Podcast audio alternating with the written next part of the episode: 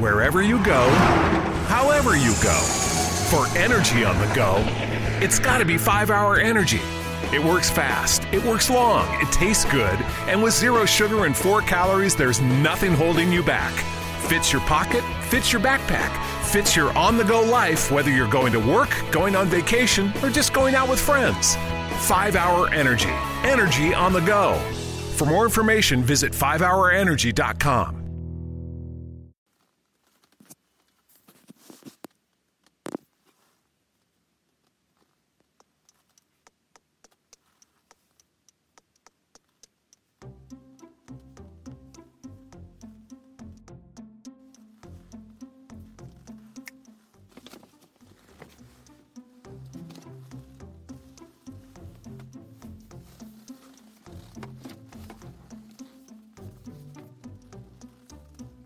Benvenuti a Start, la trasmissione di quello di arte, blog e radio podcast dedicata alla storia dell'arte e anteprima su Spreaker tutti i giorni dal lunedì al giovedì dalle 9 e un quarto più o meno quando riusciamo, oggi stiamo in leggero ritardo.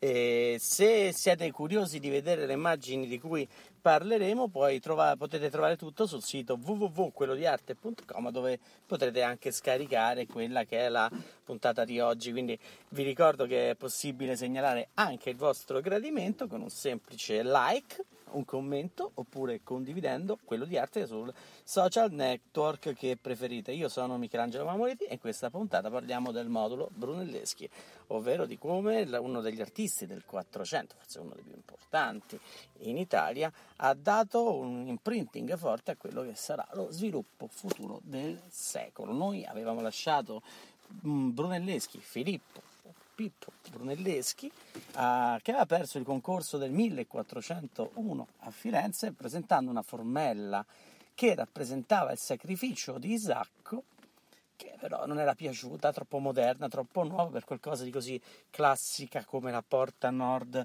del battistero di Firenze. Quindi eh, chi aveva finanziato il, il il concorso che erano la corporazione dei mercanti della lana, la corporazione di Calimala, si chiamava così, e avevano deciso che poi alla fine la formella di Ghiberti, un po' più in stile gotico, un po' più tradizionale, era aperta a quella che poteva, aveva vinto, insomma, era quella che poteva dare un'immagine ancora dell'epoca. E però abbiamo visto che Brunelleschi inizia a fare, avere delle novità. Soprattutto lui non si demoralizza dopo questo concorso del 1401, prende armi e bagagli e se ne viene con l'amico Donato, meglio noto come Donatello, a Roma. Nel 1402 infatti iniziano i suoi soggiorni romani dove inizia a conoscere quello che è l'antico e Brunelleschi cambia da un orafo bronzista che era da giovane, diciamo così, del 77 nel 1401, a pressappoco 24 anni, un ragazzino, quando arriva a Roma inizia a studiare quelli che sono i monumenti antichi perché si aprono c'è bellissima una lettura che fa un architetto, anzi un incisore importantissimo che si firma come architetto che è Giambattista Piranesi e dice che il rudere, anzi scusate, l'architettura arriva al massimo della sua bellezza quando diventa rudere, perché diventa anche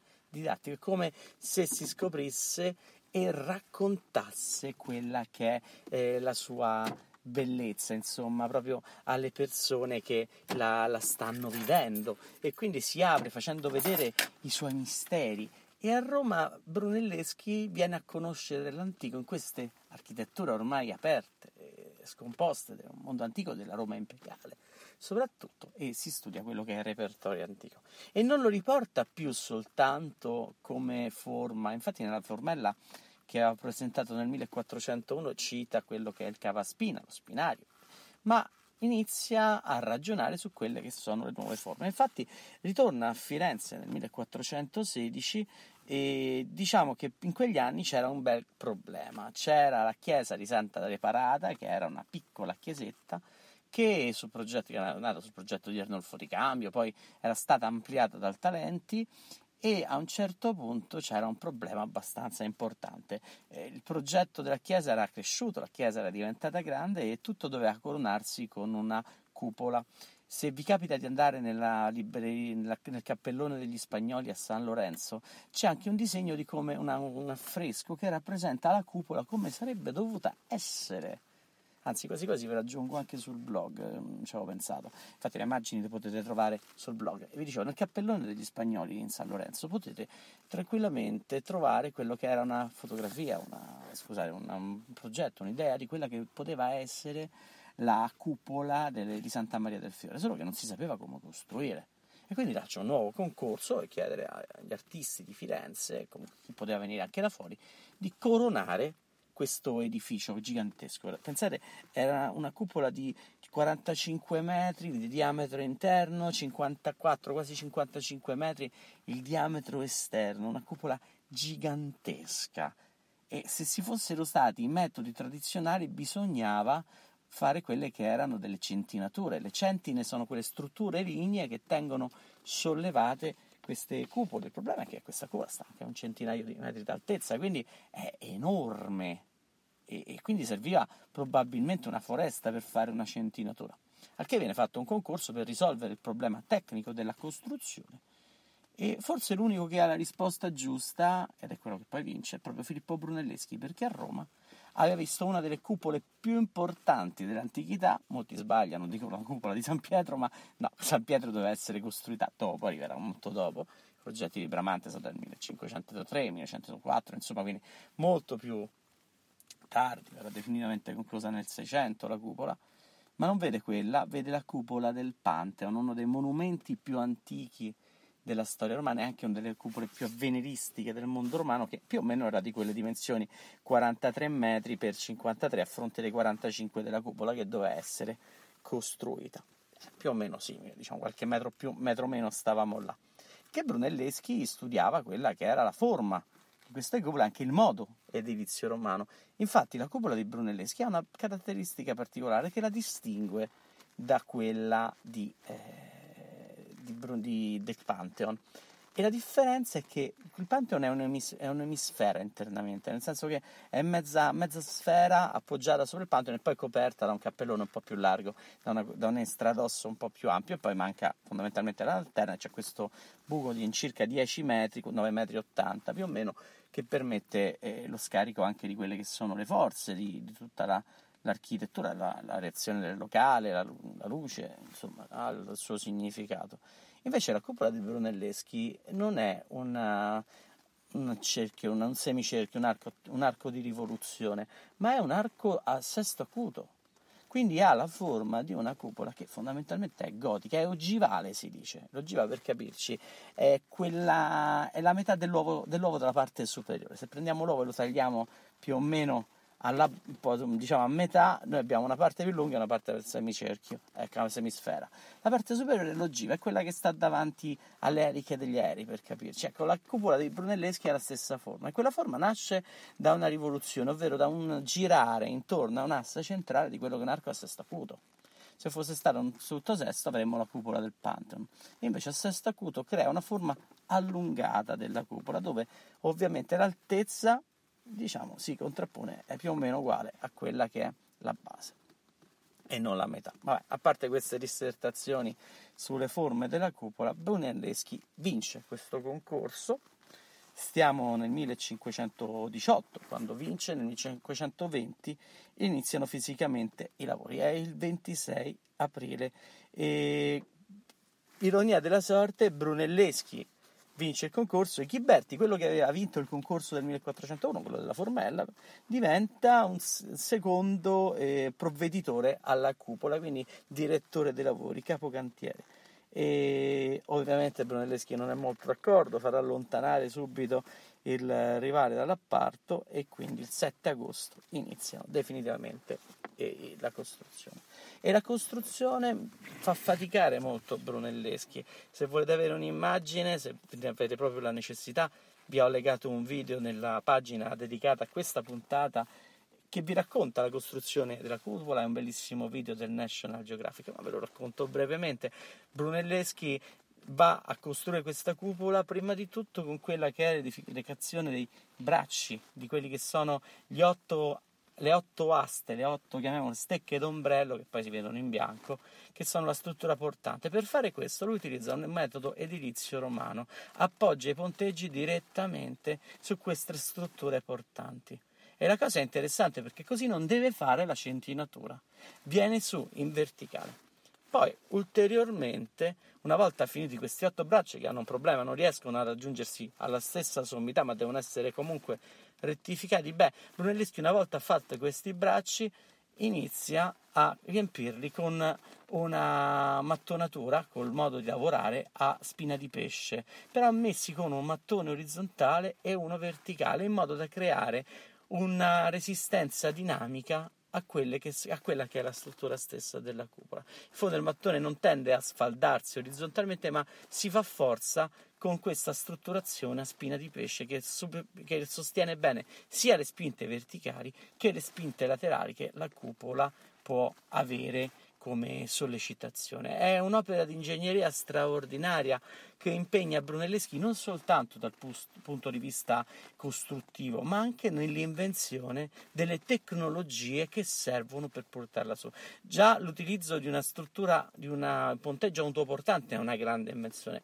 ma Brunelleschi non si ferma là. Brunelleschi crea, inventa, reinventa quelle che sono le gru per portare i materiali da costruzione in superficie per immaginarvi che c'erano proprio le gru vicino a Santa Maria del Fiore, inventa quelli che sono dei punti di ristoro destinati ai lavoratori per evitargli il salire e il scendere che poi avrebbe causato più frequentemente incidenti. Insomma, crea un ambiente di lavoro estremamente mm, innovativo dove la, la tecnologia si adegua al prodotto finale che deve essere costruito. Quindi Brunelleschi sta facendo un lavoro che non è più quello dell'antico capomastro, quello che costruisce secondo esperienza, ma è l'architetto moderno, quello che costruisce per invenzione, sposando quella che è una cultura antica, interpretando quella che è la, le sue conoscenze dell'arte romana, fondamentalmente, e quindi reinventando anche nuove forme e sviluppando nuove idee nell'architettura. Quindi Brunelleschi in qualche modo è il passaggio dell'artista da quello che è l'artista medievale, un artista che viene definito meccanico, lo dico con una C perché molto spesso anche i libri, i libri antichi ti riportano con questa prova, quindi artista meccanico.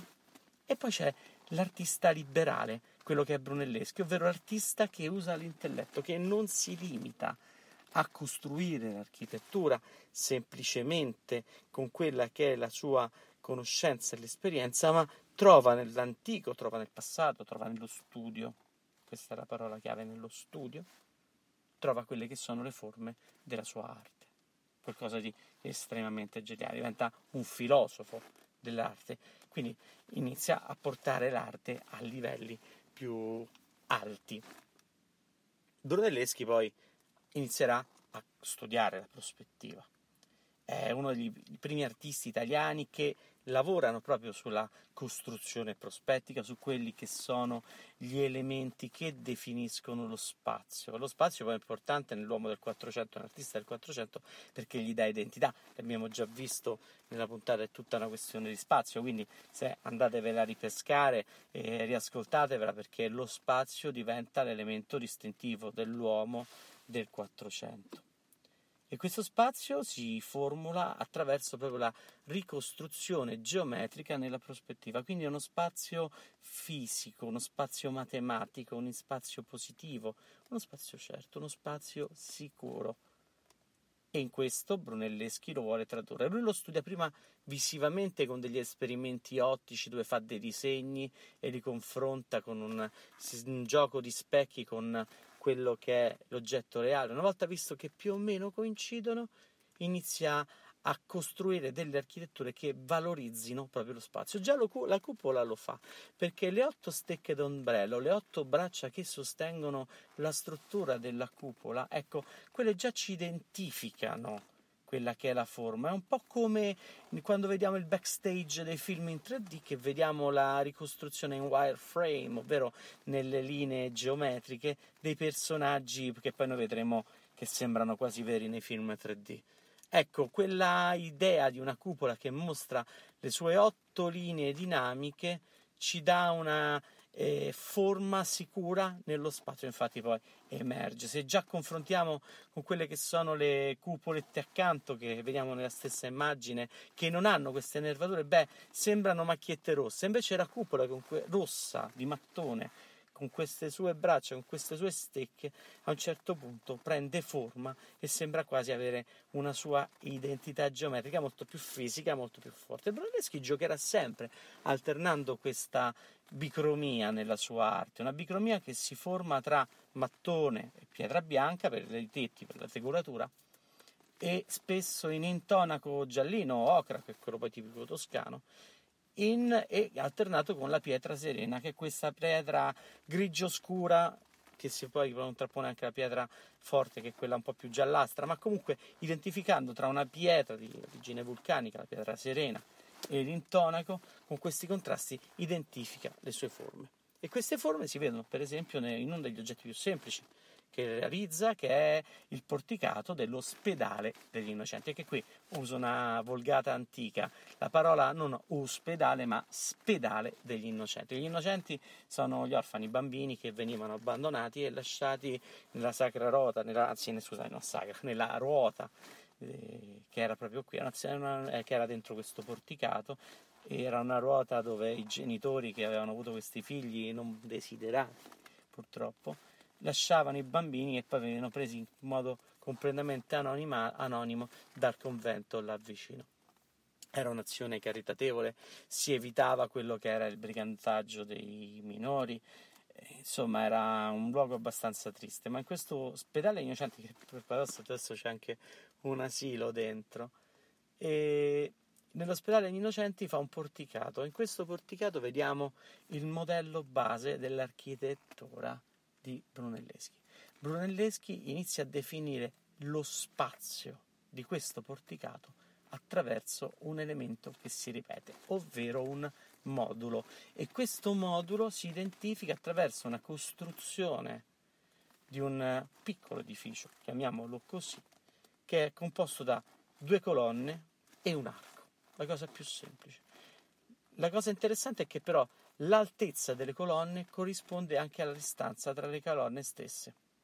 E quindi noi abbiamo, vedendo frontalmente, un quadrato composto tra le due colonne e la distanza. Sopra il quadrato un mezzo quadrato che contiene l'arco. Questa visione è un piccolo modello di partenza che dà una proporzione. Era la proporzione che troviamo degli antichi nel tempio greco, per esempio, che tutto era modulato sul diametro della colonna. In quel caso la colonna era alta 8 volte e una volta e mezzo, due volte era la distanza tra una colonna e l'altra.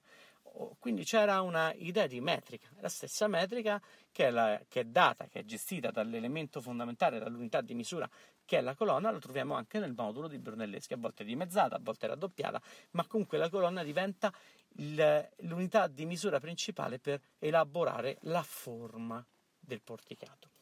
La cosa bella è che questa struttura si replica, diventa lunga, ci sono eh, nove fornici mi sembra, li vado a ricontare perché effettivamente non me li ricordo nemmeno io, andiamocelo a rivedere se siete curiosi sull'immagine del sito www.quellodiarte.com, ci sono 1, 2, 3, 4, 5, 6, 7, 8, 9, 9 fornici, ovvero 9 eh, archi, 9, 9 elementi che identificano quella che è un allungamento di questo modulo base. La cosa interessante è che però questa modularità non serve solo per una visione frontale, ma anche per quella che è la visione interna della, del porticato dell'oggetto stesso. Infatti, se noi ci mettiamo all'interno di questo modulo, notiamo che la distanza di questo colonnato dal muro nuovamente è la distanza di una colonna. Quindi questa, questo modulo che ipotizzavamo quadrato, in realtà è cubico e quindi diventa tridimensionale. E soprattutto se ci andiamo a vedere la scena, noi vediamo quella che è un'infilata di archi uno dentro l'altro. Ovvero vediamo un arco più grande che quello vicino a noi che contiene tutti gli archi piccoli e quindi riusciamo ad avere la percezione della profondità. E per rendercela ancora più gradevole, Brunelleschi non fa una delle volte all'interno di questi archi nella parte alta, ma non fa delle volte a crociera, scusate, in cui le linee di crociera potevano anche offendere un po' la visione, confonderla, lui sceglie di utilizzare delle volte a vela, ovvero delle volte senza il segno a croce da crociera, assenti di quell'elemento, ma che fanno vedere bene il bordo dell'arco che le sostiene. E tutti questi bordi d'arco ci danno una visione prospettica, ma soprattutto misurata della distanza. Noi sappiamo esattamente in che modulo stiamo e le persone che sono all'interno di questa struttura brunelleschiana sanno in che luogo sono e io so dove sono loro. Quindi sta creando realmente uno spazio prospettico ipotizzato nel disegno. E questo è un genio Brunelleschi. È, figu- è un artista estremamente potente sull'uso della prospettiva. E questa è una prova generale. La, la prova generale, poi la vedremo, che si,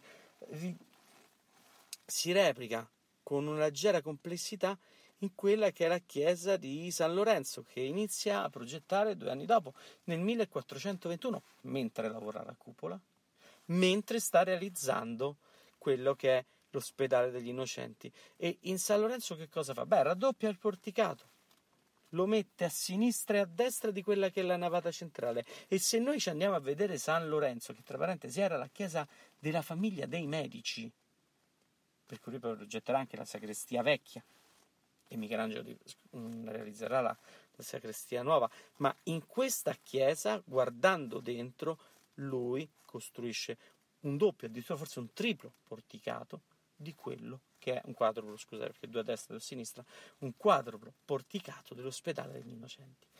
E qui capiamo un altro segreto di Brunelleschi. Il modulo così gli serve per creare una prospettiva che può analizzare, che può studiare, soprattutto perché lui evidenzia con un contrasto e ingrandendo gli elementi architettonici degli archi e anche delle trabeazioni che permettono di vedere proprio le fughe prospettiche e quindi per studiare dal vero prospettive che lui stesso edifica. Su questo Brunelleschi diventa il maestro di prospettiva, una prospettiva architettonica. E per rendere tutto più pulito, l'altra caratteristica di Brunelleschi, lui non fa dipingere all'interno delle sue architetture, lascia queste specchiature, questi spazi tra il segno delle architetture con l'intonaco. Rimane libero, rimane pulito, è essenziale ma è essenziale perché gli serve per studiare la prospettiva. I pochi che riusciranno a mettere degli inserti, diciamo, artistici, non architettonici, saranno eh, Donatello e poi Andrea della Robbia, Andrea e Luca della Robbia, cioè i, quelli che avevano uno stile molto più lineare, molto più sobrio nella scultura e della Robbia, soprattutto con le loro ceramiche invetriate. Non sarà mai una pittura che confonde le linee, anzi, tutt'altro, sarà tutto uniformato. Lo vediamo, eh, le formelle della Robbia li troviamo all'interno di quelli che sono i tondi dell'ospedale degli innocenti, ma li ritroveremo anche nelle varie sacrestie alternate a quelle di Donatello. Quindi fondamentalmente Brunelleschi cerca una modularità che porta a una semplicità. Questa modularità crea una sorta di scacchiera nuova all'interno dello spazio come la scacchiera aiuta i giocatori di scacchi a capire immediatamente a colpo d'occhio dove sono le proprie pedine, allo stesso modo l'architettura di Brunelleschi costruita su linee geometriche permette all'uomo di comprendere in che spazio sta e quindi la presenza dell'uomo nello spazio diventa fondamentale. Questo esempio che è su una modularità quadrata di base che diventa cubica o doppiamente cubica in San Lorenzo, lo vediamo anche nella, nella, nella, scusate, nella cappella dei Pazzi che realizza nel 1429 e il progetto diventa molto più complicato. Possiamo fare un gioco, prenderci la pianta e il prospetto della cappella dei Pazzi che sta accanto a Santa Croce in Firenze e fare la domanda classica: quanti quadrati vedete in questa struttura? Ed è un'architettura che gioca sulla somma e sulla sottrazione di un quadrato che nasce proprio sempre dal modulo della colonna, sia esternamente sia internamente, ma rimane sempre comunque nel suo stile, stile sobrio. C'è un quadrato più mezzo quadrato, mm, giocate voi a capire le proporzioni, andatevi a vedere la pianta, ma quello che resta è questa definizione sobria delle forme di Brunelleschi, che è un'idea antica, anche se è un'idea formalmente eh, corretta, ha delle piccole imperizie. E questa poi, ve lo dico, sarà Leon Battista Alberti a criticare Brunelleschi, ma per un semplice gioco eh, Brunelleschi mette sotto gli archi delle colonne, i romani mettevano dei pilastri, ma quindi capiamo che questa piccola imp- imperizia che fa Brunelleschi, che è in una visione forse romantica dell'antichità, dove preferisce la colonna al pilastro, beh, questa qua ci porta a un Brunelleschi che non è un filologo del mondo antico, ma è un grande appassionato sicuramente che riprende le sue tecniche costruttive. E questo eh, ci porta a quella proprio che è l'idea di una ricerca di dimensione del Rinascimento che con Brunelleschi vediamo che è assolutamente umano. Durante le prossime puntate di quello di arte, blog e radio podcast, vedremo invece quello che è il rapporto di un pittore e di uno scultore. Lo scultore è Donato, Donatello, e poi quello che sarà Bramante. Però teniamo a mente gli elementi fondamentali di Brunelleschi e sono la ricerca dell'antico come struttura più che come forme, come costruzione, come capacità tecnica. Sono l'alternanza del, dell'intonaco e della pietra serena oppure del mattone e del marmo per evidenziare le forme geometriche delle architetture che progetta. Quindi Brunelleschi fa un discorso di attenta analisi delle forme finalizzate alla rappresentazione prospettica dello spazio architettonico, della eh, emancipazione, della evidenziatura dello spazio prospettico in, in confronto all'uomo. Così l'uomo diventa consapevole della sua posizione. È una metrica che però non sarà eh, legata all'uomo, ma lo ingabbierà in qualche modo. Non è una cosa brutta da dire, perché poi va capito e capiremo in questo secolo come cambia per arrivare poi a quella che è la visione di Bramante, che diventa con Bramante una visione più libera e più autonoma. Questi sono altri discorsi qui. Mi sto un po' dilungando, ma eh, Brunelleschi va compreso, assorbito in profondità.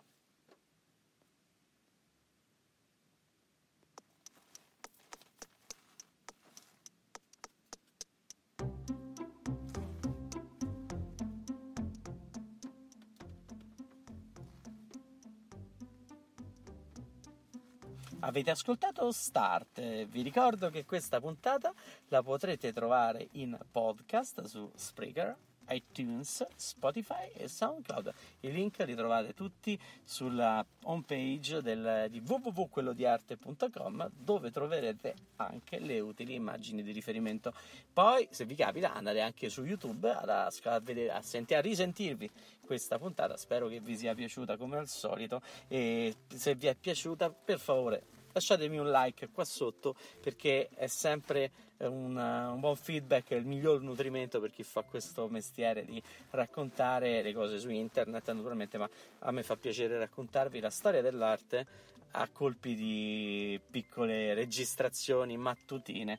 Ci siamo allineati, posso dirvi che dal lunedì al giovedì faremo sempre questi incontri dalle 9 e un quarto più o meno, minuto più, minuto meno, perché mi trovo sempre in viaggio per andare al lavoro, quindi ho tutti i problemi di traffico, nulla più, però è un bel divertimento per me raccontarvi la storia dell'arte. Ci sentiamo nei prossimi giorni e vi rimando a quello che sarà la vostra esperienza, tra un po' ci saranno motivi per raccontarcela, la prossima volta ricordate che l'arte si vede, si ascolta, ma soprattutto si sente.